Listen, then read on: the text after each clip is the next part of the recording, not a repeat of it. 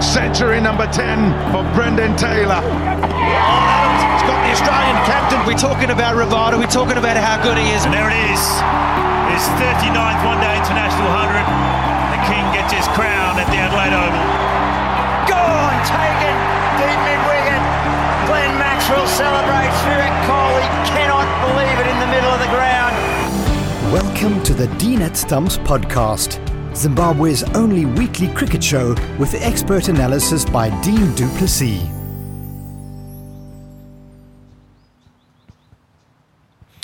Hello and a very warm welcome to the podcast Dean at Stumps with me, Dean du Plessis. Although you already heard the gentleman allude to that uh, at the uh, intro, we're doing something slightly different today, sitting outside and enjoying the winter sun here in Harare. But uh, it's uh, also probably going to be known as the Double D show because with me is Darlington Matambanadzo, a man who's been very involved in the ongoing series as, as a commentator between Zimbabwe and Afghanistan. Of course, a man who played a lot of first class cricket, a lot of club cricket from uh, the 1990s.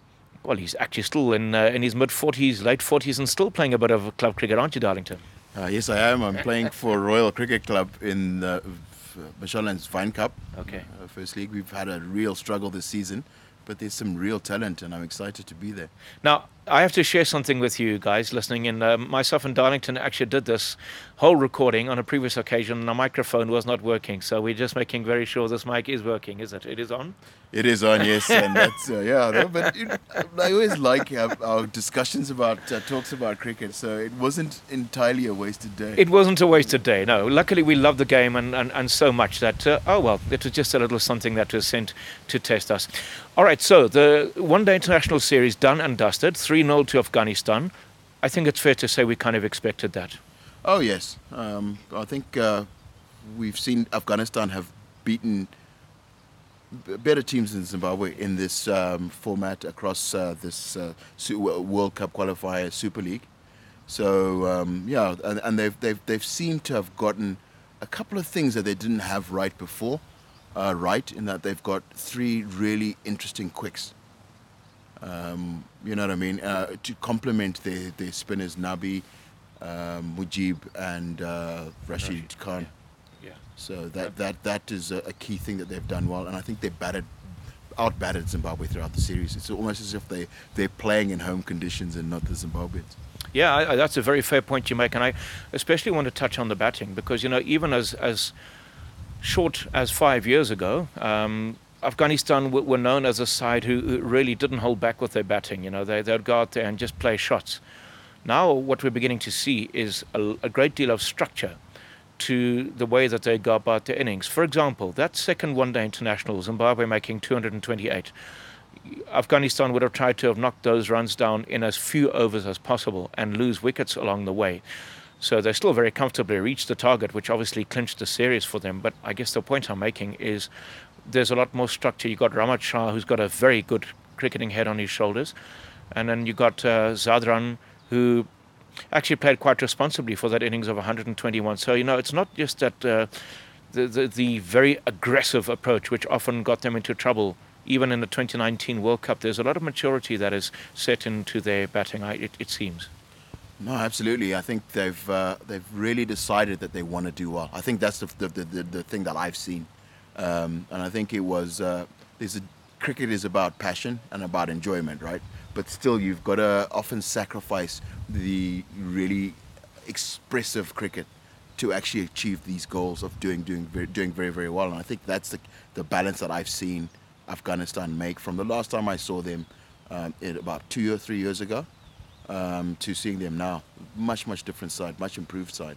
And I think they could beat uh, a lot of the bigger teams uh, um, consistently going forward.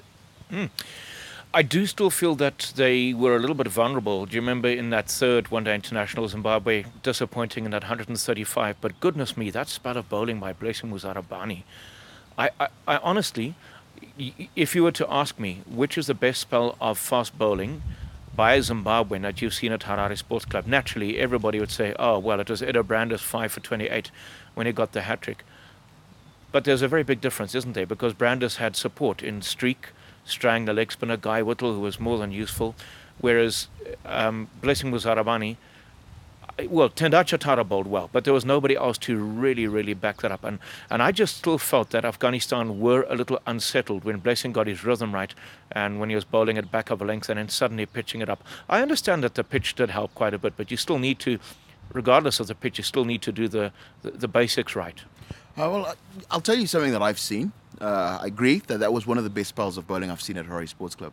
But it's something also that is. Uh, I saw Blessing Zarabani uh, earlier this. Uh, sorry, it was last year, Last year. in the series against Pakistan and then Bangladesh, um, and then he went off to the IPL, um, and I think he was a cover for some uh, whatever, like an extra bowler there, and s- he's changed something since that uh, in that in that time frame, and I think he's coming a lot closer to the stumps, and he's looking to take the ball away from right-handers.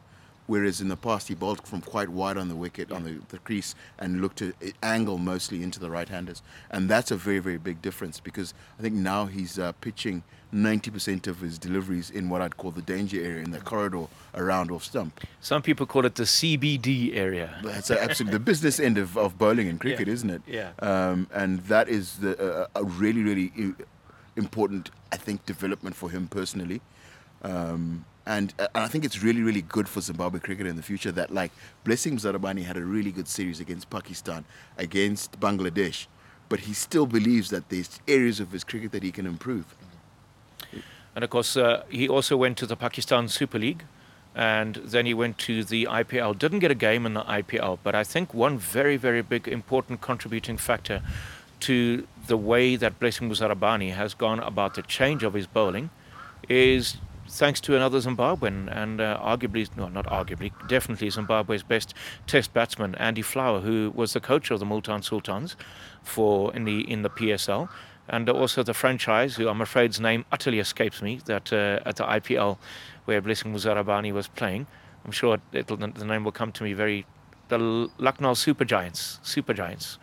Uh, anyway, that's uh, Andy Flower's contributing factor. Just tell us a bit more about that, Darlington. So, like, so for me, it, it, it kind of makes sense that uh, if anybody's going to get, like, because Blessing Zarabani was a successful cricketer already, and to make those changes mid career, you need somebody who has a real, I suppose, uh, gravitas is the only word I can think of. Um, somebody whose um, credentials are beyond question to actually say, suggest that, you know what, if you got closer to the stumps and took the ball away, you're actually going to get even more success than you've gotten now. And I think that's what's happened is that uh, Andy Flower, uh, the coaching and the, all the coaching staff underneath him have convinced Blessing that this is probably the best way to go, and then uh, uh, worked with him to make those improvements. I think it, it also though because do you remember when Blessing had that stint with Northamptonshire um, as a Kolpak player in 2018, and then he came back and and uh, started playing for Zimbabwe when Kolpak was was uh, taken care of and when that fell by the wayside. Did we already see any changes in his bowling then?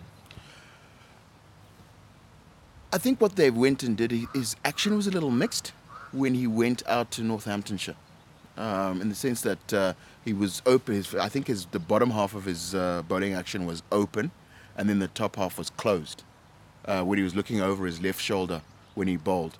And then when he went out there, I think they've straightened it out so he's uh, um, what's what I'd call semi-open, where he's not 100% open, but then he's uh, uh, what you've got is you've got his shoulders, hips, and and uh, feet are lined lined up better when he's as he's bowling, and I think that's the change that we saw from during his stints uh, before he went to Northants and and when he um, and uh, after after Kolpak ended. And and what then has Andy Flower? He's done a few more tweaks. Is it because to me, and I'm all right. I'm going strictly now from a stump mic perspective, listening to him running in, and bowling. So I may be totally wrong, but it sounds like he's also getting slightly closer to the stumps as well. That's right. Um, like he so like he used to bowl around about maybe two and a half feet away from the stumps. Um, well, now you find that he's uh, bowling from a foot inside a foot. Um, uh, so he's much much closer to the stumps. And then the other thing, as I said, is he's, uh, his natural delivery. I think is the one that shapes into right-handers, the in-swinger.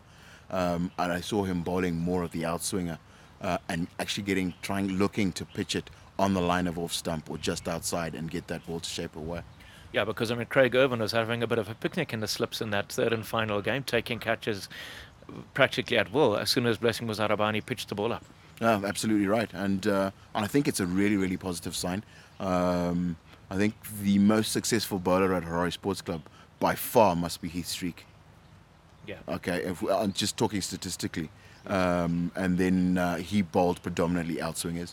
The other really successful bowler for Zimbabwe at Harare Sports Club was Eddo Brandes, who predominantly bowled outswingers.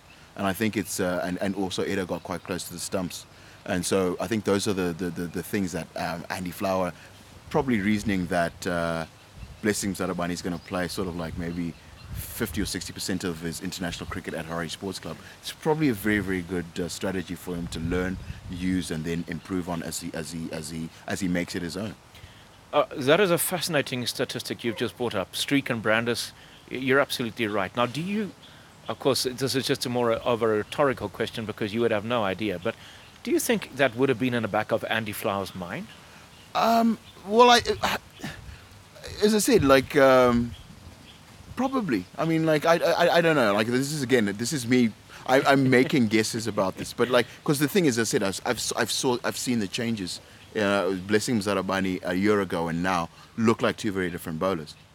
I mean, the, the basic fo- shape the, the, of his of his bowling action is the same, uh, but what he's done now, he's gotten closer to the wickets, Yeah. and uh, it's something that uh, I, th- I, you know, like if you look at, uh, let me try and think about 800 Test wickets. Um, Richard Hadlee, Yes. um, Ian Botham, okay, outswingers from close to the stumps. That's 800 Test wickets. Uh, Malcolm Marshall didn't get as close to the, to, to the stumps, but was closer than Blessing Muzarabani was, and bowled mostly uh, outswingers. Outswingers. Again, so now you've got over uh, a thousand Test wickets in Dale just those three names. Dale Steyn. Now you've got 1,500 Test wickets, and, the, and and this is like a model that that has been proven. Is is, is basically proven. We know it works. Yeah. Yeah, absolutely. I, I, I want you to. I just want to pursue this Andy Flower uh, thing a little bit. Just bang on a bit about that, if that's all right with you, because you had the privilege of playing quite a bit of first-class cricket with Andy Flower, and I want you to take me back to a story that w- you did tell in our previous flop recording, but uh, luckily now you will be able to tell us, and and that was. Well, you tell it. You were sitting in the dressing room, and what transpired? Uh, let me explain. Let me let me start from the beginning. Right. Okay. So what happens is I uh, Stephen James wrote a book called The Plan about England's Ashes victories under Duncan Fletcher and under Andy Flower. Okay, so just to interrupt you, Stephen James is a former. He was a very, very well-established batsman in uh, in England. Played a lot of first-class cricket. Played, I think, one or two Test matches. Um, but he also spent a lot of time in Zimbabwe, where he played here for in the Logan Cup. He played for what was then known as Mashonaland, now the Eagles, and he also played for Universals, which is uh, a club side that that was here in Zimbabwe. Right. So he wrote this book, and I read I read the plan, and uh, in the plan, I, I'm just going to read you an excerpt from Please, the book. yes. Okay. And so, it talks about Andy Flower, um, and he says he began by taking a piece of paper, and in the center of it, marking a huge number one. Around the number one, he made notes of various things he felt he needed to do in order to reach that goal, whether they were mental improvements, technical adjustments, or even things to change his social habits. The piece of paper was always with him, whether he was at home, in his hotel room, on tour, uh, with only his closest friends having any knowledge of it. He kept adding notes as time moved on. Okay Right. so essentially what this uh, the, the- what this thing this is the ex- excerpt from the plan the book but essentially what andy flower had gone and done is decided he was going to be the world's best test batter all right and then he created this little it was a post-it around or about the size of a post-it note and he uh, kept it with him and took it with him everywhere and he kept reminding himself what he needed to do to be the world's best batter Okay. And the interesting story about this is that I played a game against him. I can't remember. It was about 2003, 2002, 2003. Played a game with him for Mashonaland Eagles now, what's now called Mashonaland Eagles, against the Midwest Rhinos. And uh, we were in the change room, and uh, he, I saw this uh, little post-it note above where he was sitting in the change room. And I didn't actually think to ask him what it all meant okay and it is only as uh, like sort of like 20 years later i read uh, steve james's book the plan and i make the connection that oh okay that post-it note was the one that uh, um, uh, that's what steve james was talking about absolutely amazing. And I mean, I would imagine that uh, James and Flower would have played. Yeah, with each other as well, in, in like in the 1990s when Steve James used to come out here and, and play his cricket in the in the English winter. Uh, yeah, I, I, I, I, imagine they probably did. And I understand that they were quite good friends. Uh, you know what I mean? Because I, I used to see them. Uh, I was a much junior cricketer, so I didn't socialize with them, but I did see them a lot together a lot, quite often. Uh, one, one, one thing uh, that Steve James also refers to in the plan as well is also how Andy then kind of made it about himself. So he, he underwent a change. So he came back as a second stint uh, as captain in 1999 after Alistair Campbell was either relieved of the captaincy or resigned from the captaincy. And Andy Flower was blamed for a, a bunch of uh, stuff that happened in England in terms of, of payments and money and things that do happen. And Andy Flower was, was blamed, according to Steve James in the plan, by Peter Chingoka. That is correct? That's, that's, that's actually right, yeah. Yeah. So then Andy decided, right, um, you know what, because that was, well, I mean, he, he wouldn't even talk to anybody about it. I know when I tried to approach him, he would just say, not today, Dean. And um, he then decided to say, well, you know what, if this is the way I'm going to be treated, for nothing, I, I never did anything of that nature.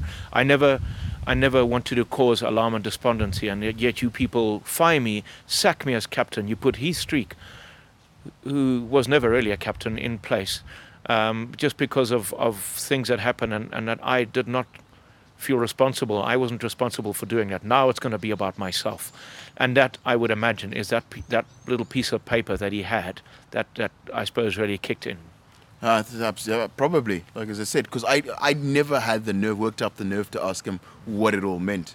Um, I was a little more comfortable with Grant, and if, if Yeah. Grant had been in that change room, I probably would have asked him what does that mean, and he would have directed me to Andy. But I just uh, literally about uh, five or six months ago is when I read the plan, and uh, that's when I was like, oh wow, that I remember that. I remember something in the change room that suggested that that that's that's actually real. Remarkable, hmm. absolutely hmm. remarkable. And, and so, I, I would like to look at some of the current crop of players. And I see that we have some incredibly talented players, but who have the ability to self-destruct in, in manners, in the way that they that they get out. Perhaps also maybe the manner in which they conduct themselves away from cricket in the off season. Now, does this all boil down to okay so a lot of it obviously is discipline but explain to me is there a part of mental health that also can become a problem uh, or a factor in the way that for example a Wessly Madhevere who is incredibly talented and how he continuously gets out very cheaply looking good but still gets out very cheaply and and you know can that become a contributing factor? And is there a way that we can look after these players to ensure that we don't have another situation where we lost Friday Kasteni who was a very talented left-handed batter? And I and I believe a lot of Friday's issues were were mental health issues maybe. Yeah, I- I think it's something that's really got to get looked at because uh, I think that a lot of because you see, cricket is unlike unlike football. Cricket football is like maybe 90 minutes you're on the on the field, right? Um, and then there aren't often many breaks between action. Right. Okay, but cricket is designed in such a way that you have these continuous break between action. And the problem with continuous breaks between action is that you have a, a, a moment in which these negative thoughts can actually come into your mind and linger and sit. All right, and then if you don't have a process for removing those negative thoughts, like say between, I'm talking like say between deliveries, right? Yes. If you don't have a, a, a, a worked out, I haven't worked out a process for these negative thoughts to remove these negative thoughts and replace place them with um, what is your optimal performance state. Okay, you often find that uh, uh, my own experience is that before I got out, before I played a bad shot to get myself out, there was often a, th- a, a, train of thoughts that came into my mind that I allowed to let and sit. Okay, um, and much much later in my life, I realized that uh, actually there's processes that are available for me to become aware of those negative train of thoughts and replace them with something that's um, actually productive and and and, and positive. Um, and it's something that you've uh, you, I actually had to learn. It's not something that I was innate or was natural for me.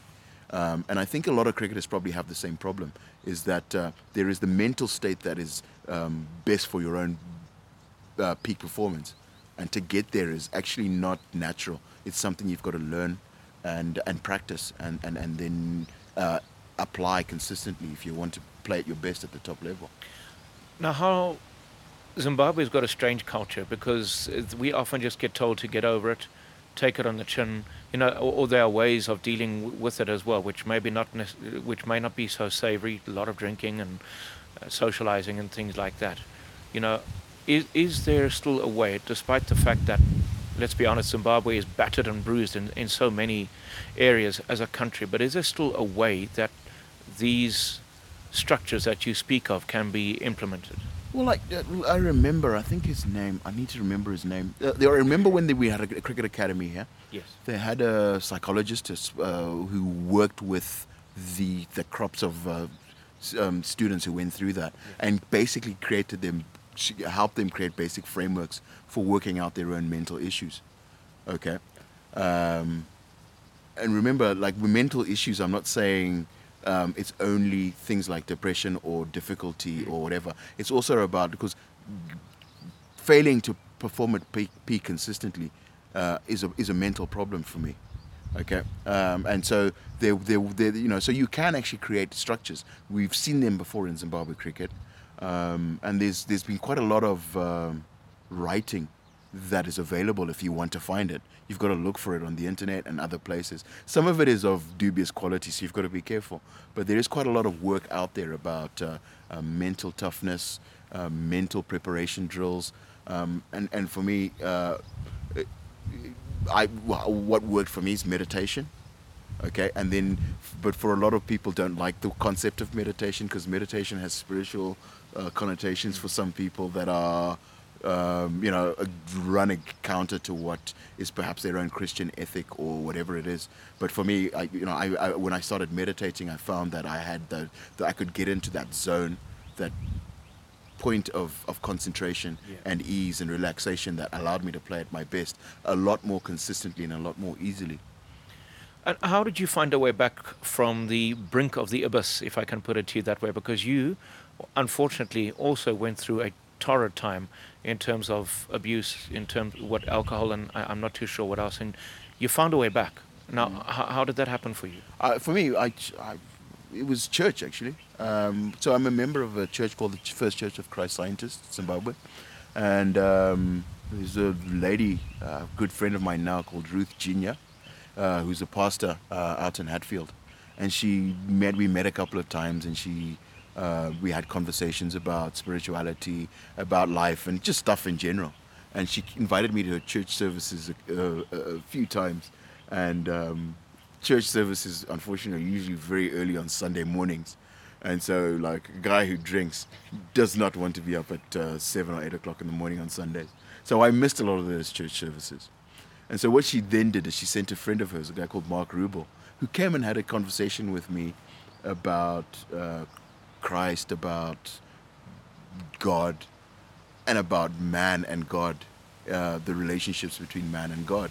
And for me, that was the first time that I actually uh, found a God that I felt and understood in that conversation. Um, and um, I didn't stop drinking immediately. You know, like I never ever, it, like I, I'm going to be three years in August that I haven't been drinking alcohol, but I didn't stop drinking immediately. I just found myself would drift a couple of days without having a drink, then uh, drift a week, and before you know it, I've gone a month, and it was never ever like my intention because I liked. I used to believe I liked the company, the conversation. It was fun. It was good, and you know, um, and then I just sort of woke up one Christmas, I think it was, the second Christmas that I'd been sober. Uh, and I'd gone to Christmas and New Year's without drinking, and then I was at Christmas and it was I was with my family. and There was alcohol at home, and I wanted to, you know, like I thought I wanted to have it. Uh, picked up a beer and looked at it, and I just was like, you know what, I'm just not this guy anymore. Um, and I haven't drunk. you see, As I said, it's going to be three years in August this year. Uh, do you miss it? No, not at all. Um, you know, it's funny. Uh, I had uh, a, an event a few weeks ago where uh, I was with some mates of mine who were drinking whiskey. And I remember that I could smell the whiskey from, you know, and I was like, oh, that's a really, really beautiful smell. Um, um, but no, I don't, no, not at all. I just, um, as I said, it, it's it's part of, of, of, of my life that um, it's, it's dead. I think that Darlington died Yeah. about maybe four and a half years ago. Um, Yeah, to a lot of not very nice things happened to you though before you realized that. Is that, is that correct? Oh yeah, yeah, yeah. yeah I, there was one. There was an article that was written on a um, web newspaper where they said that I was uh, doing drugs and all kinds of things. Um, drugs, I, you know, like like like most kids, like most young guys, I experimented. I smoked a little marijuana and took some ecstasy, went raving, that kind of stuff. Uh, but this was like literally in my early, uh, late teens, early twenties. Um, I I had some experiences within my own family with uh, around issues with drug abuse. So I was absolutely terrified of drugs um, very early in my life. But I also come in from a family where we drink socially as a group, and so alcohol was a lot more acceptable. And I think alcohol became my way of dealing with uh, issues that I couldn't uh, didn't couldn't find ways to deal with. Um, and I and I used to drink to actually deal with those issues. And of course, you had a very good friend in the late and one of the finest cricketers who just never reached his potential, sadly, because he was taken at a very young age. But you also, I would imagine, would have dealt quite extensively with Trevor Madondo. Oh yeah, no, we were really really good friends, and we were drinking mates. yeah. So yeah, we were. So that's the thing now. Is there, in your opinion, I'm sure there is, but I'm going to ask you anyway, what is your what is the difference between a friend and a drinking friend? Um, like so for me, a, f- a friend, friend, friend is somebody who like the, the thing key with friendship is they know they're part of your life. Okay. Um, so for me, Trevor was that because Trevor came to my home. He he could visit my home when I wasn't there. Do you know what I mean? Trevor knew my mother, my family, personally. He knew my father personally. Um, he knew my girlfriends and, and that sort of stuff as well. And, and, and, and the other thing about it is we had shared experiences lo- a lot of shared experiences, uh, both within, mostly within cricket, but away from cricket as well. Um, and so, and I think the other thing about it is that uh, is would my life be better if Trevor was around was around now? I think I'd in, undoubtedly say yes. You know what I mean? Um, and so yeah, that's why I'd, I'd call him one of my you know the best better friends that I've ever had. Such an incredibly natural talent, wasn't he? Yeah, yeah, he was. Yes. Oh, well, I, I don't know about natural talent. Right. Okay, because uh, and Falcon, and then uh, infrastructure around you uh, is not quite natural talent because there was some really, really uh, smart cricket people ar- around Trevor in his formative years.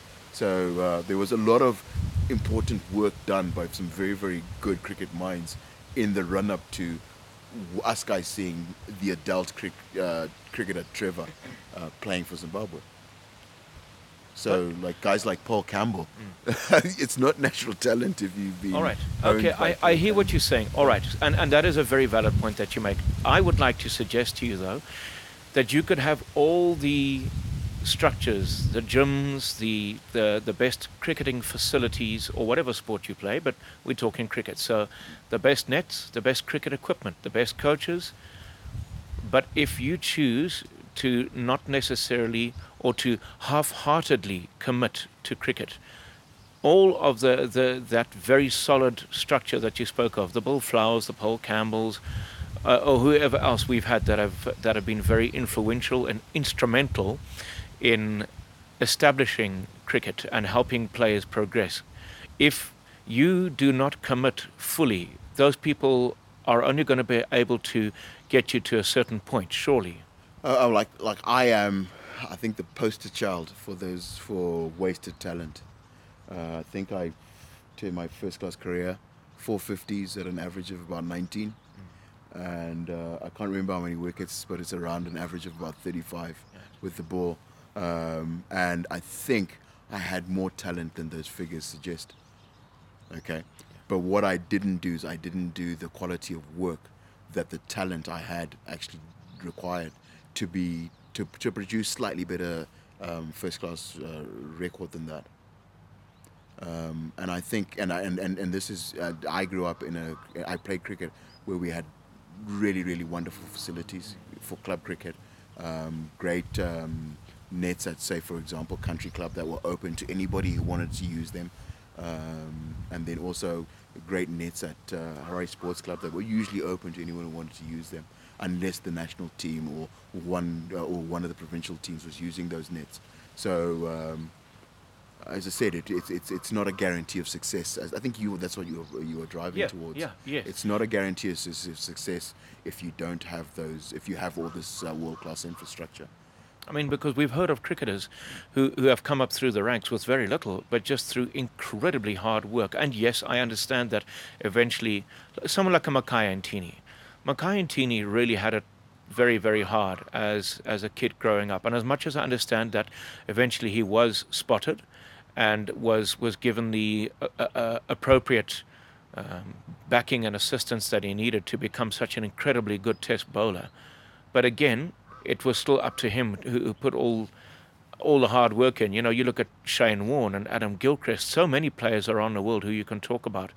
It's one thing being given the love and care and, and everything that you need, at times even a rap on the knuckles. But it's another thing. It's up to you to convert the start that you've been given into a score of significance. Ah, of course, yes. And, and, and, you know, and the- and the other thing that we can't uh, ignore is the fact I call it institutional infrastructure. Yeah. Like South Africa cricket, cricket South Africa. I don't know what they what you call them, but they have this really deep institutional um, structure of, for cricket in South Africa. So w- w- if you if that identifies you as a talent, there is a lot of support, uh, matches you can play, and um, financial assistance, etc., etc., that exists for talented cricketers in South Africa. And so uh, the the interesting thing is that they actually had a process that was a, that was able to identify Makhaya Ntini, who apparently was playing in the middle of nowhere, hmm. like re- like a, in the periphery, away from the center of South African cricket. But they still had a process that was able to identify him and bring him into the the, the, the, the thing, give him the matches, the, and there was some training. There has to have been some coaching, and there has to have been some preparation, etc., etc., before he actually debuted for South Africa Yes. you know Yeah. and i think that is the, the the key thing is yes there's a there's a there's a there's a premium there, there is talent and there is uh, what you can you as the individual can do but it's also useful if you have that infra- institutional infrastructure that will allow you to come and express that talent Yeah. No, no, no. I mean, and you make a good point. So I, I believe one is as important as the other, um, because you do make a point. Because if that institution isn't there, then you know, he- more than likely players wouldn't have been discovered in the first place. Yeah, and then and, and then remember the other thing that you've uh, that uh, we've also got to be aware of is I'm not certain because I'm not 100% clear about this history, but I don't think that Makhaya Ntini was an overnight success. Like in the sense that he they discovered him today and then he played for South Africa within a couple of weeks and then had those financial rewards that come with playing international cricket immediately, right? I'm sure that there was somebody who bought him a pair of cricket boots, made sure that he showed up, uh, could uh, be at practice consistently, regularly, and that he practiced the correct things at those uh, things and practiced in a manner that uh, maximized his, his, his, his potential and made sure that he went through those stages before he was actually uh, selected for South Africa and then succeeded for South Africa. I don't think that it was an overnight. There's no such thing as overnight success. it doesn't no, exist. No, Yeah. no I, I- think he was discovered as a teenager, and then obviously it, it, it progressed uh, from there. But it, wouldn't it be a wonderful thing to have Makhaya Ntini on the podcast? That would be. That would be yeah, no, Gosh. because it would be a really, really, cause Yeah. really, really, because he did a lot of coaching here as well. Yeah, he did. Um, energetic, enthusiastic, lively, and uh, you know, and it's just like one of those things, and passionate about the game. I understand that players weren't overly keen on him, uh, not because of his personality, because it's very difficult to ignore such a larger than life personality such as Makhaya Ntini, but they did not like the fitness regime that he tried to uh, instill in in the Zimbabwean cricketers, who, let's be honest, aren't, have never really been. Not all of them have been super fit. There's been the exception with a couple of fit players, but generally speaking, they, their fitness levels could could be better. And Makhaya Ntini realized that, uh, tried to do something about it, and the players were not happy. Yeah, no, I've, I've, I've heard about, uh, I, I'm forgetting his name, but I played with him a little bit at Southern Rocks, who's now the um, uh, analyst for the national team. Uh, I can see his face, but I can't remember his name. Right, okay. Okay, but he's, he played some club cricket in the same place that Makhaya played club cricket, and he was telling me about some of the uh, fitness workouts that Makhaya would do in preparation for a test series would used to do these like three hour like absolutely mental fitness uh, workouts in preparation for test matches. And then those are the ones that as far as he's concerned and probably correctly that those were what helped him produce the results he produced as an international career in his international career. Um, and so it's natural that he had suggested like if you have a good thing dean the first thing you're going to do is, as, as, as I'm your, as I consider you, I am your friend. I hope Yes, you'd say like, so. Darlington, I have this really, really good thing. Please come and see this good thing. If you do this good thing, it will work out for you brilliantly in your career. And so, um, um, as I said, interestingly enough, um, this guy actually knows what it takes to succeed at uh, uh, international cricket. And then you have uh, players who haven't succeeded at international cricket questioning his methods. Um, I think the problem is not with Makhaya Ntini. No, not at Yeah. all. Absolutely not at all. I, I mean, Grant Flower, from a Zimbabwe perspective, was, was a bit like that, wasn't he? Uh, yeah, yeah, manically fit. Yeah. Um, I, you know, and, and, and, and what it did is we had a, uh, you know, like like what I found. I think he's got. Can't remember. I think he's got six or eight test hundreds. I can't remember. Six- six hundreds, Right. yeah. And uh, I think all of Grant's test hundreds are really really big. He doesn't have hundred and one and get out. He. Um, I remember watching the one. I think it was his. I can't remember if it was his first one, but I remember watching him get 201 against Pakistan. That was his first. That yeah. was his first. Um, and I remember that he batted for a very long time. Okay, and he batted error, error free for a very long time. Yeah. And I think it that the fact that he was, uh, as I said, manically fit, probably contributed to his ability to to, to bat to, to bat for that long. And the thing that that innings did, it set up Zimbabwe's first Test win. Okay. yes. Um, and, and, and so for me, uh, as I said, it's you have uh, if, if it worked for Grant Flower, being super fit worked for Grant Flower. It worked for Makhaya Ntini. I remember watching Allan Donald take eight four at Harare Sports Yeah. Club, and then I saw him run after that after that Test match concluded. After bowling sort of 30 over, 35 overs to take eight, eight in a Test match, I saw Allan Donald run around the golf course at Harare Sports Club the, at, after a test match, after having bowled in a test match. So if it was good enough for Allan Donald, all right, um, and then some some kid from Zimbabwe says no, he knows he understands his cricket better than Makhaya Ntini does. I don't know. My gosh. Yeah, uh, and there was actually somebody, we don't have to say who that was, but there was actually somebody who did say that. Um, now, and that's a very interesting point that you make. Now, I, I once interviewed Grant Flower when he was here as Pakistan's batting coach in 2018, and we had a, a wonderful chat like you and I are doing. And, and he said, look, sometimes you're not blessed with the natural ability to be technically correct with the bat or to be a bowler who runs in and bowls at 150 k's an hour. It's not in your make. It's not in everybody's genes. But one thing, two things. I beg your pardon. Two things that you that there are absolutely no excuses for is fielding and fitness. And he said, I'm looking at these group of players right now as we speak, Doop, because he always used to call me Doop. I'm looking at them on the field. I see no fitness and I see no real enthusiasm to try and improve their, their, their fielding. Yeah, uh, so like uh, as I said, one of my favorite cricketers at the moment is Blessing Muzarabani. Okay, Yeah. he's not blessed with a great deal of talent as a batsman. Okay, but what you've seen every single time he I've seen him play, come into bat, is the level of commitment he brings to that batting. Yes. Okay, and that for me is, is a sign that that is something really special, genuinely special, is the commitment he brings to the aspects of his game that aren't uh, his strengths.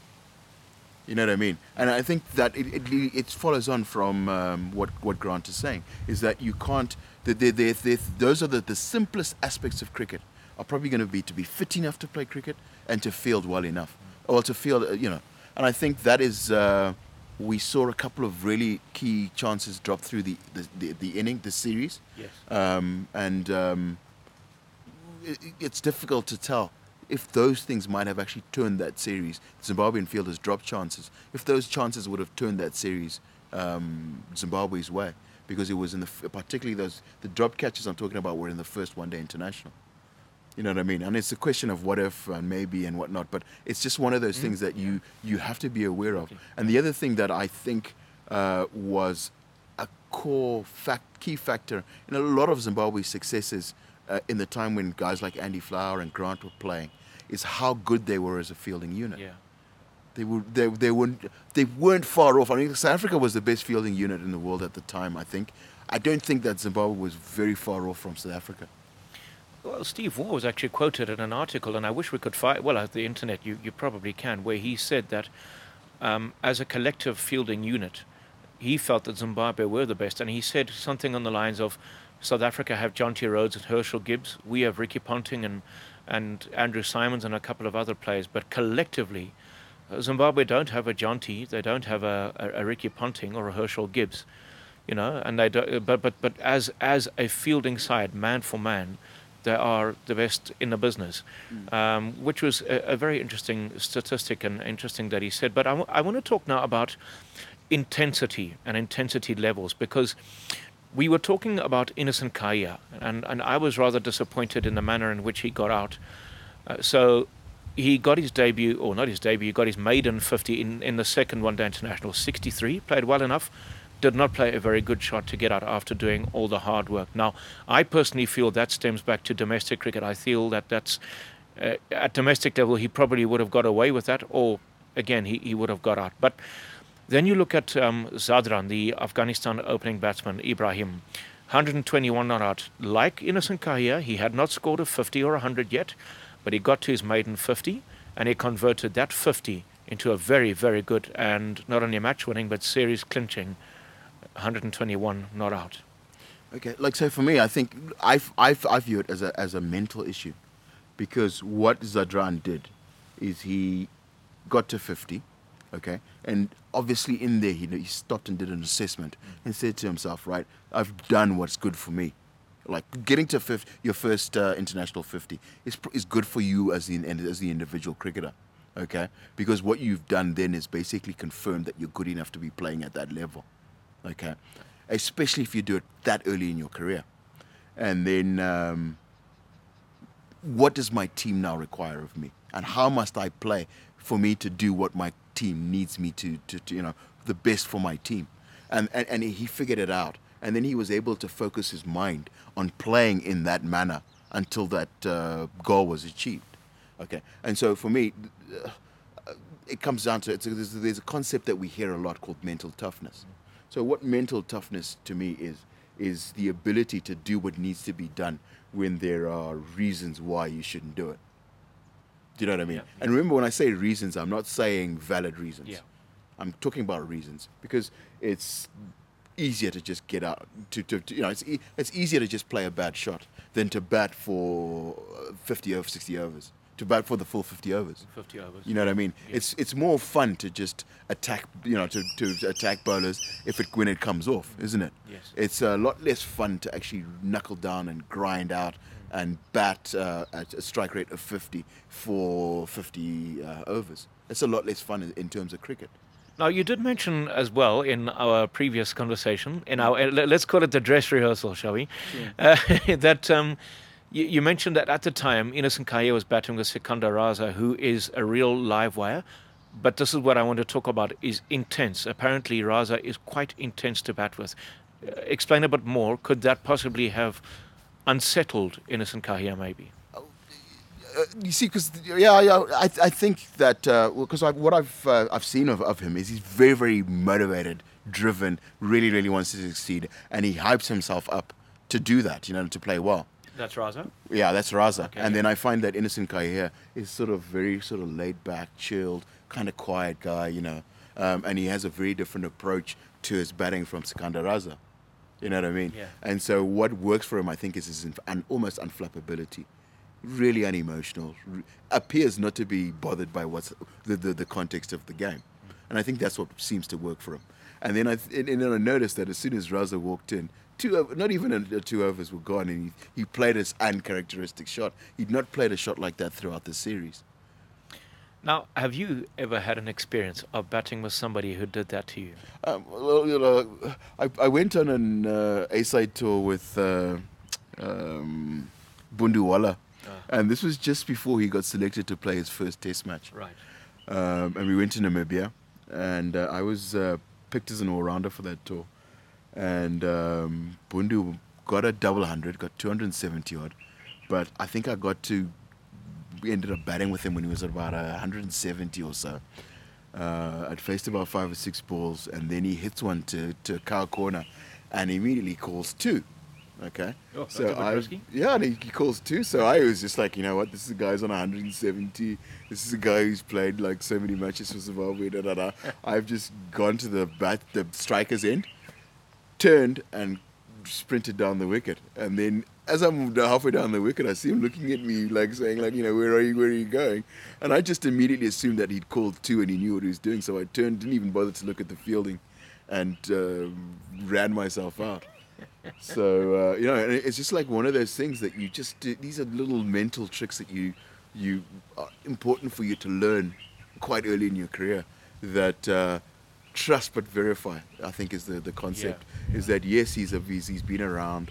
Uh, he understands the game a little bit more than I did because he's had some experience. But when you've you know the basics of cricket says tap down at the end, run as quickly as you can, get your bat across, uh, ground your bat on the uh, across the line, look up, see where the fielders are, and if there's two, run back as hard as you can and get safely to the other end. Yeah. And this is like uh, this is like grade one, grade three cricket, right? Um, And um, I, I, I didn't I, I didn't use the, the, the, skills that I'd been taught as a young cricketer. So um, we're going to be wrapping up shortly, but I just want to talk a bit about the upcoming uh, T20s. So um, interesting to see that Tadiwanashe Marumani has is back in the side. They obviously feel uh, the think tank of Zimbabwe cricket feel that they will be hoping that he'll be able to try and get Zimbabwe off to a very positive start because Zimbabwe have been a little bit, I suppose, sluggish at the top. One, they've lost wickets in the one-day series. They they'd lost very early wickets on, on all the occasions, but there's been no impetus. So obviously they're looking, hopefully, for Marumani to try and give the innings a little bit of impetus. Um, you've played against him on a couple of occasions at league level. Yeah, I have. I, I, like for me, I see some technical issues that I think the Afghan quicks are gonna can exploit. Uh, I've seen a lot of improvement in his cricket. I think he's uh, he played very well in the Pro 50 competition and in the T20 competition. But as I said, there's, uh, he's got some uh, issues around off stump. Uh, he tends to go through the leg side to balls that are on or just outside off stump, and that can create some problems for him. Uh, doesn't really go down the ground uh, when a ball's around off stump, and I think that's the safest uh, Yeah. option. Um, but again, I think it's uh, it's it's just an attempt to try and be positive and try and take the game to Afghanistan rather just rather than just like sitting back and letting Afghanistan just dictate how this series progresses. One thing that's going to be interesting to see is if Afghanistan do open with spin, and I feel very certain they will, regardless of the conditions at, at Harare Sports Club. I think Afghanistan will play to their strengths, not to the conditions. And I think they have played Zimbabwe enough to know that Zimbabwe batters are very vulnerable against spin. It'll be very interesting to see, should Afghanistan open with spin, um, how the batters are going to try and negotiate and negate that. Yeah, and, and, and uh, for me, the, the tendency that I've seen is guys go too hard too early. Okay, I, I think I, I, that's for me. That's my own my own personal assessment. I think there is, even though t- there are only 20 overs to make runs in, and you're looking to make around ar- around 170, 180 at a minimum, usually. I think there's still enough time for you to have a look, get a feel for what the wicket is actually doing. Okay, because we make assessments before we, we, we get onto the wicket, but eh, you know you just absolutely need to trust but verify, and just make sure that uh, the wicket is playing as you suspect it is before you start to attempt any attempt to play any big shots. Um, Yeah. no, I, and, and and then again, I've seen some. I've watched a few innings played by the the great players of T20 cricket. Um, we'll say uh, Chris Gayle, um, David Miller recently. Um, for me, Rohit Sharma. They seldom get a go after the bowling from ball one. Okay, because it requires a great deal of talent to be able to consistently do that, and very few guys have that level of talent. So most guys need to actually have a look at a couple of deliveries and confirm that the wicket is playing the way that they suspect, and that the shots that they believe are on are actually on before they play those shots. So I think um, the key thing is to just not lose uh, wickets in the uh, too early, and I think the thing to the way to do that is uh, look at a couple of balls. So it was 3 0 in the one day internationals. That went pretty much as expected. Unfortunately, from a Zimbabwean perspective, Afghanistan obviously will be very happy with those 30 points that they would have collected for the, uh, the uh, Super League. Do you see it going 3 0 again in, in favour of Afghanistan, given the fact that this really actually is their, their forte T20 cricket? Uh, you know, the, the, the, the, there's a way Wessly Madhevere has been playing for me that is uh, a, a, mental click away from playing great, really, really fantastic cricket. And it's my hope that he makes that adjustment in this in this T20 series. We saw him get two fifties against Namibia in that series, um, and I, you know the, the interesting thing about T20 is that one one batter okay as long as there's no disasters on the other end one batter can actually win you a T20 match and often a T20 series. So I think uh, Wessly Madhevere could be, for me, is the player to watch for this series. And then uh, the other thing that I've seen that it could be a really, really big difference is we've seen a slightly more aggressive and engaged version of Blessing Muzarabani in that third one-day international. And I think if that guy turns up today, tomorrow, and then on Tuesday, I think Zimbabwe are always competitive if your best bowler is 100% yeah, engaged. Um, and then the other thing is this is that Tendai Chatara is playing some very, very good good, good cricket. Um, Craig Ervine is, for me, hitting the ball really, really well. He's just not converted that into runs. And then two really underrated cricketers for me. Uh, no one talks of Sikandar Raza as the star batter for Zimbabwe, but I think that's what he actually is. I think he's our best batter, like uh, for the Zimbabwe national team. Yeah. Uh, but no one speaks of him as that, as, and, and that's what he actually is. Really, th- for me, he's extremely underrated. And then the other really underrated cricketer is Ryan Burl.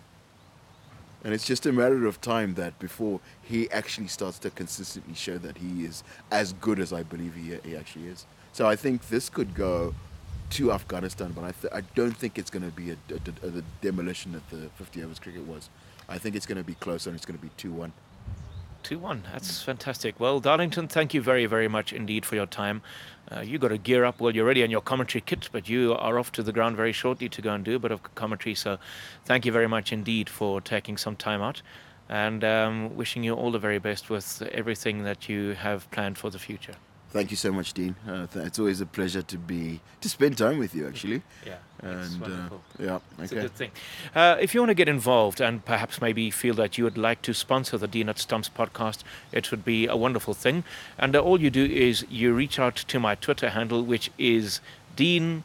Um, well, let me try and remember my. It is uh, at Dean underscore Plessis and uh, you can reach me on that uh, Twitter handle at Dean underscore Plessis and uh, it'll be great to hear from you. Until next time, thanks very much for listening. We'll see you again soon. Bye bye. Okay.